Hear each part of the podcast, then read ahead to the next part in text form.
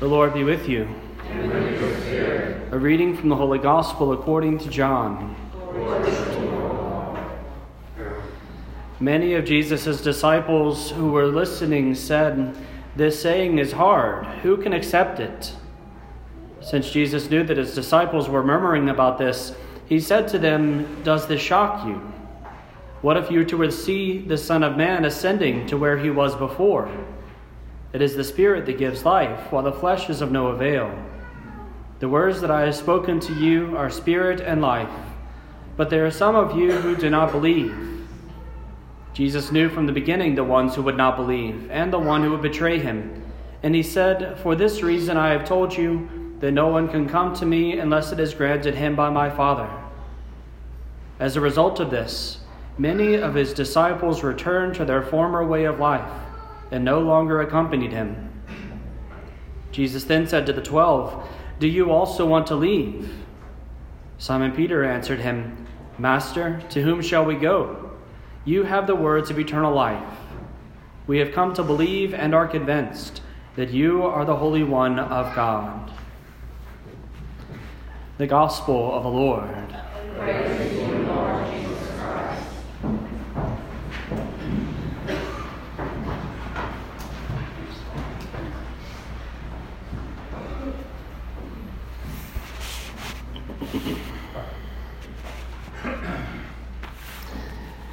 In our contemporary society, there's a problem that we seem to have quite often that plagues us. It comes out in our advertising on TV, it comes in the way in which we live our lives, determine our lives, the mottos which we claim for ourselves, and sadly, it also has infected the life of the church and the practice of the faith. And the problem is that sometimes we rely more upon our feelings in our particular moment rather than on reason and truth. That we can know one thing, but in a sense, I feel like I should do something different. Or when it comes down to it, we like to simply, as they say, follow our heart rather than to use our mind. It's an important thing for us to recognize this as Christians because the Christian life, although it involves feelings and involves sentiments and emotions, it is not primarily just about being guided by how we feel in a particular day. And this is what we see, especially in the readings this weekend. We see in our first reading, Joshua is gathered with the Israelites. Joshua, who is leading the Israelites into the promised land. They're going to the place that foreshadows heaven, essentially, the place promised by God for the faithful. But the problem that they had experienced and that Israel experienced over and over and over throughout the ages is that they would worship the Lord their God, but then they would go to a foreign land and kind of felt like worshiping the local God instead. So they'd kind of swap. They'd hop back and forth. They'd worship the Lord, they'd worship foreign gods. They worship the Lord, they worship false gods. Over and over, we hear these different gods, and today it happens to be the Amorites, but in another reading, it could be someone entirely someone else different. And so they go back and forth, back and forth. And Joshua simply says, Decide today whom you're going to serve. Choose and commit to it. If you're going to follow the Lord, follow the Lord. If not, don't. whatever you do, mean it. Stay faithful to it. We see much the same in our blessed Lord as he's speaking as he comes to the end of this for us, a five week series of reflections on the Eucharist. For the people of his day, it was but a, a day and a half. Uh, so we get a lot more time ourselves to reflect upon it. But our Lord comes, and at the end of this, this talk, in which He has very clearly worked a miracle, that He's shown Himself to have authority and power from heaven, that He has told His disciples, His hearers, that you must eat my flesh and drink my blood to have life within you. And when they seem to question or push back, he intensifies and clarifies it. He doesn't, he doesn't say it's merely signs or symbols. He says it is true food, it is true drink. You must receive. At the end of this, they are faced with a question, and Jesus recognizes it. They look at one another, and having heard this difficult teaching, they say, This is hard for us. The miracles made us feel good. We, we were excited to see the miracles happening. The things you taught us, Jesus, the things about forgiving your, your, your enemies, of, of praying for your persecutors, that was touching to us. It made us feel like, like something new and exciting was happening in, in, in our community, in our midst, even in our hearts. But to eat your flesh and blood, this is hard to be able to go with the sentiment and emotion, the, the, the, the, kind of the, the, the current, in a sense, is easy for us. But when it comes down to doing the hard things, it's not so much the feeling that should call us to move forward, but the truth. And this is what we see in the person of St. Peter. Many of his disciples walked away that day. Those are two important, two important words there. Many disciples. That it wasn't just a handful of people, it was crowds. And it wasn't just people who happened to show up that day, it was people who had been walking with Jesus for a while. they had been there. They were disciples, they were followers, they were listeners of the teacher. They were putting everything into practice. They were being who he called them to be until this point. And it was too much for them. Everything else was okay. But now they don't really feel like they can commit to this, this Eucharist. And so they leave. And Jesus, rather than despairing, rather than weeping, he simply turns to his, his 12, the apostles, the closest ones, and he says, Do you want to leave too? It's time to choose. Do you want to leave too? Peter, being the head of the apostles, he responds on behalf of everyone. He speaks in the plural, not the singular. And he says, Master, to whom shall we go? Not an overwhelming statement of faith. It seems to express the fact, rather, that, that Peter understands exactly what everyone else who is leaving under, understands that, Lord, this is hard for me. I was with you at the teachings. I was with you at the miracles. I was with you to all the things you said, but flesh and blood? This is hard. I don't know where else I would go, though. It would be easy for me to go elsewhere if they didn't have that teaching. If someone else had everything you have but that thing, I, I might be tempted to go there. But there isn't a place like that. There is not a person who teaches everything else except that. It's an all or nothing deal with you, Lord. And we have come to believe and are convinced that you are the Holy One of God. Lord, I kind of feel like leaving because this is hard for me to understand and to grasp what you're talking about and how you're going to do it and why I should have to receive it. But I know that you are one. You are Him. You are the Christ. And as difficult for me as it is, I choose to follow. He commits himself to our Lord and he goes. It's not the sentiment, it's the choice, the decision, an act of the will, a movement of oneself. This is the important piece in our faith because our emotions, our feelings, our sentiments can change. We can have roller coaster rides all day, every day. But there should never be a moment, at least I pray, where we are without the knowledge of Christ. It's not as if our belief in the creed changes off of our feeling of the day. Eh, today I really feel like I believe in the resurrection of the dead. You know? Uh, uh, today, one God, uh, I don't know, I'm just not feeling it today. That's not a thing that we do. We believe it, we profess it, and it changes the course of our life. And so to come and to believe in our Lord, especially in the Eucharist, it changes things. And it's important for us, especially regards to the Eucharist, not to be swayed by our feelings, but to be convicted in our mind and in the depths of our soul. There are many ways in which our feelings creep in in reference to the life of the Eucharist. And it's important for us to pause and to reflect upon them. There's sometimes a temptation for us whenever we come to Holy Communion to believe that we're supposed to feel something every time.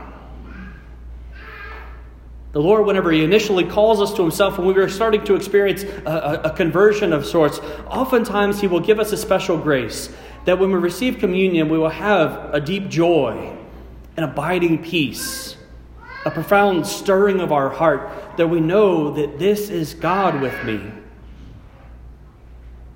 But that doesn't happen every time.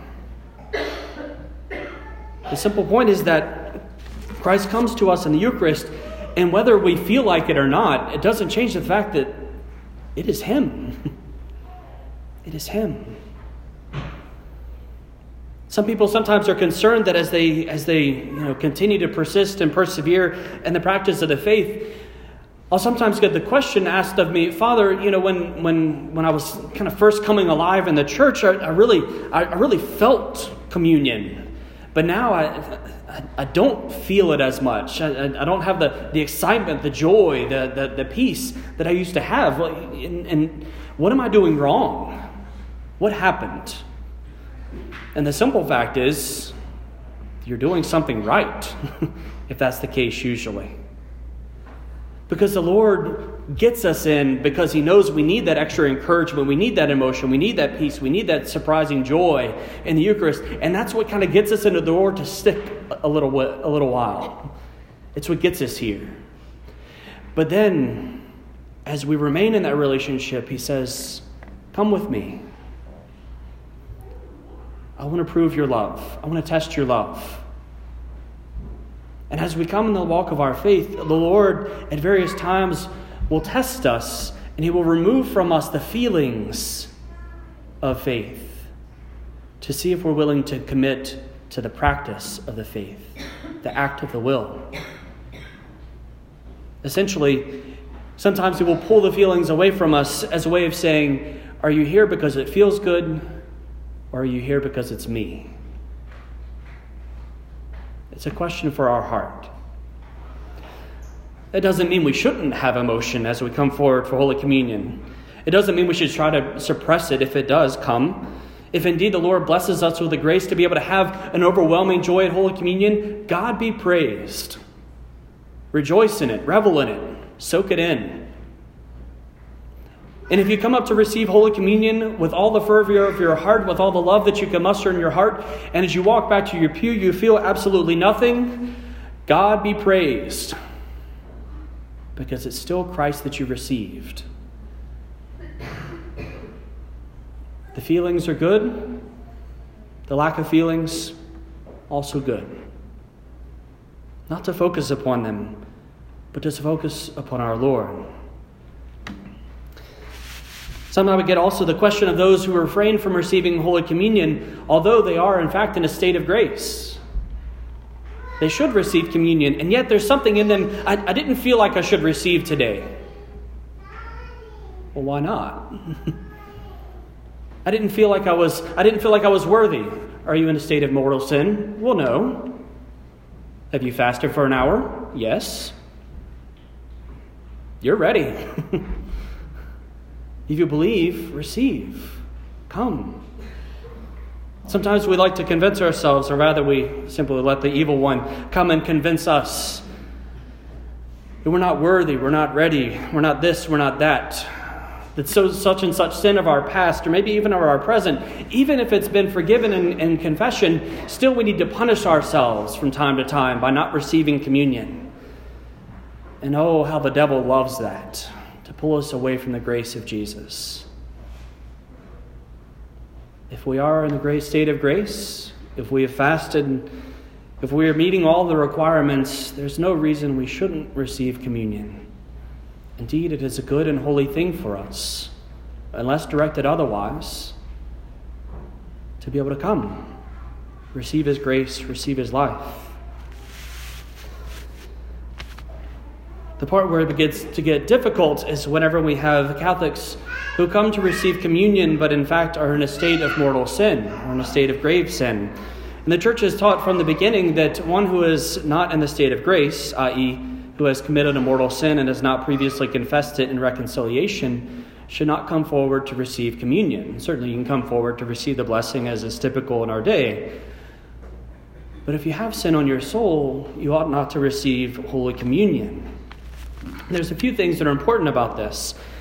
One is sometimes we'll feel peer pressured to receive communion, which is odd. In recent, recent history, I mean, even still in various cultures today, to receive communion is kind of the exception to the rule.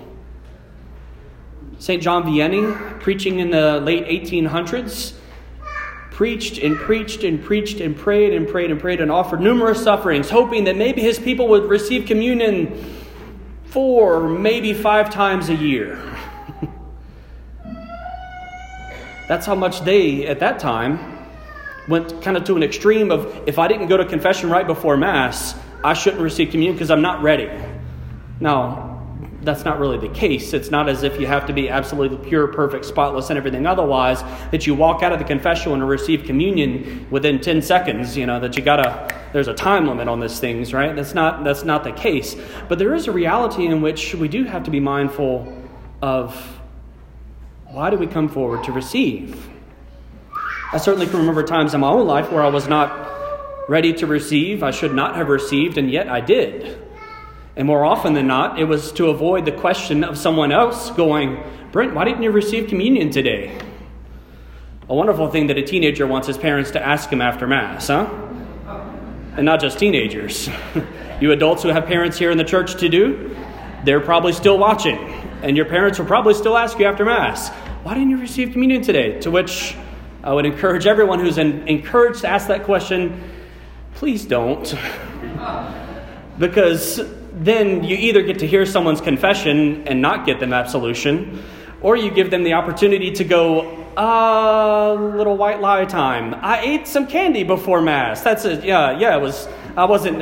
It wasn't a fast, you know, right? So kind of a little white lie. So we don't, we don't have to tell the fact that we've that I've committed a grave sin. That there's something that that I did, especially as youth, that you don't approve of, and I'm not going to tell you that because you can't even forgive me of it, right? And so there's this temptation sometimes that we receive communion because we don't want someone else to say, Why didn't you receive communion? And that's not a good receive, reason to receive our Lord. To receive communion is to, is to receive Christ, not to receive the notice of others, not to receive the approval of others. And yet it is a temptation. Sometimes it has been uh, suggested to me that a person has committed a grave sin and they know it. And they'll refrain from receiving communion for two, three weeks maybe. But then, after, after a period of time, they begin receiving again. They didn't go to confession for it, but the feeling of guilt has gone away. The feeling of the conviction of the sin has faded. And I don't feel like I have it anymore. Therefore, I should go to the sacrament. Uh, I should receive. And I can receive because I don't feel like I'm in sin. And this is not the teaching of the church either. The church simply says that if you've committed grave sin, you shouldn't receive communion until you've confessed it in sacramental reconciliation. And if you don't like to go to reconciliation, sorry. That's the way Christ has set it up for us. It's the normal instrument of our mercy to come and receive Christ. Again, as we come forward to receive our Lord, it's not a, a, a thing of a reward for doing good that week. It's not like everybody gets a trophy, uh, you know, as, as, as, mass, as mass would be regarded. You know, it's not a, a thing of good job, you know, gold star, except rather than gold star, you get the body of Christ. This, this is none of these things. And it's also for this reason that for Catholic, for people who are not Catholic who come to our church, that are also not supposed to receive Holy Communion. And this also can be hard.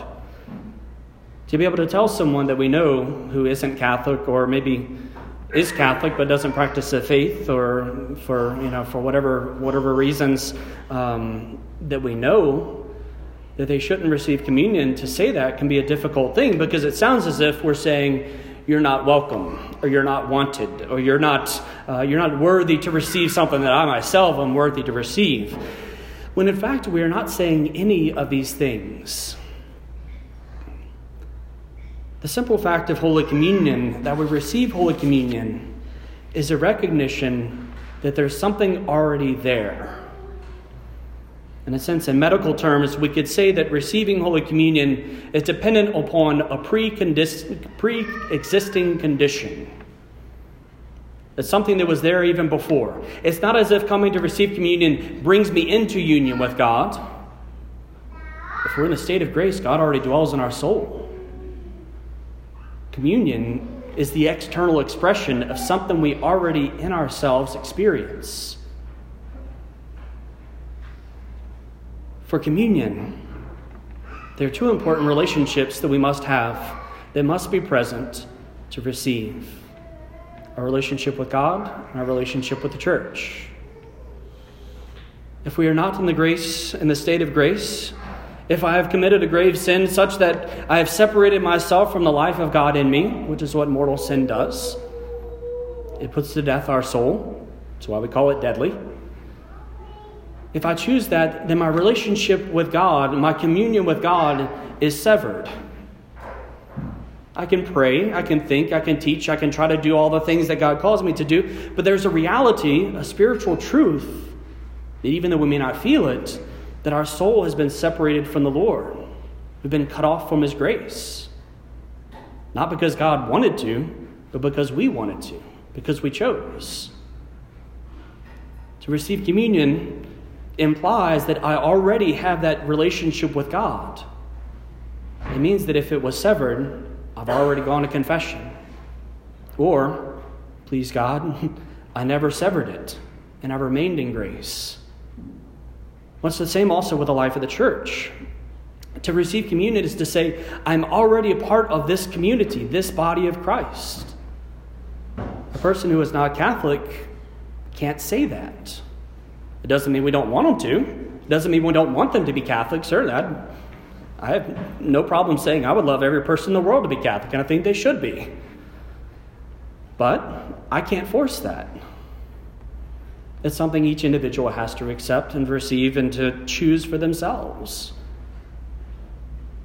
To receive Holy Communion at Mass is simply to say, I'm already in communion with the life of Christ in the church, and I'm in communion with God the Father in my spirit.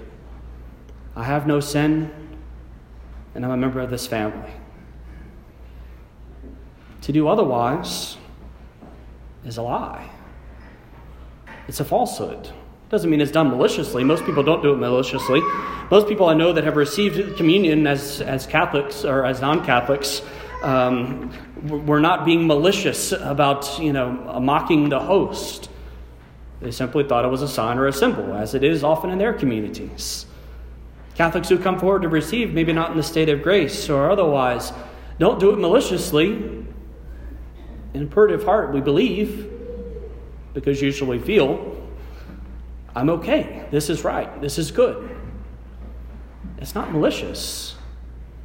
But the important thing is to recognize that it does have an effect upon us. For a person to have uh, a pre-existing, med- pre-existing medical condition, high blood pressure, you take your blood pressure medicine, it's good for you. If I start taking your blood pressure medicine, it's not good for me. Same thing. A person who has ADD may take the medication that goes to help to help them, you know, to focus, to concentrate. A person who doesn't, it does the exact opposite. It makes them shoot through the roof. To be able to receive something medically for a pre-existing condition, pre-existing condition that we don't have harms us. And the same is true of Christ in the church. If we receive Christ without being in the place where we're supposed to be, having that pre existing condition of communion with God and communion with the church, it can actually do us harm. It's important for us to hear that. And sadly, the place in Scripture where we hear it most clearly is nowhere used in the Sunday cycle of readings. But it's an important phrase that every one of us should hear and reflect upon. In the letter of St. Paul to the Corinthians, he's writing and speaking about the Eucharistic celebration in the community. He reminds the community, in no uncertain terms, if you eat and drink unworthily of the body and blood of Christ, you eat and drink judgment upon yourself. If you eat and drink unworthily, you eat and drink judgment upon yourself. God does not condemn. It's I who claim the lie. It's I who do these things, not Christ. And it can harm us. Elsewhere, St. Paul speaks about the reality of those who sometimes receive unworthily and they get sick because of it. These things were in the church, they're in the scriptures. The people physically suffered because they were not prepared to receive our Lord. They didn't understand. And so, for us as the church to say you shouldn't receive communion is not a cruelty, is not a rejection of the person. It's to say, I love you enough to not want you to get hurt. I want your good. I want you to receive communion. But in the right circumstance, or rather than do harm to your soul, it will bring you life. It will do you good. It will bring you the strength and the peace and everything that you yourself desire in coming forward. Not to be compelled by how we feel in the moment, about what we think to really think what does Christ say? What does his church say? And have the courage to follow it. It can be difficult, it can be burdensome. Sometimes it can seem embarrassing. Again, what if I don't receive? It can seem a rejection. Why won't they let me receive? But ultimately, it is simply love. The love of Jesus Christ for every single one of us who desires not our ill, but our peace. And so we place our trust in Him today and we give Him thanks for the gift of the Eucharist. We thank Him for that wonderful medicine for the soul that comes to be able to save us for eternal life. We ask the Lord Jesus to purify our hearts of any venial sins that we come with today, and always to convict us to be able not to follow the simple the whims and our desires, but to place our faith firmly in Him because indeed he is the Holy One of God.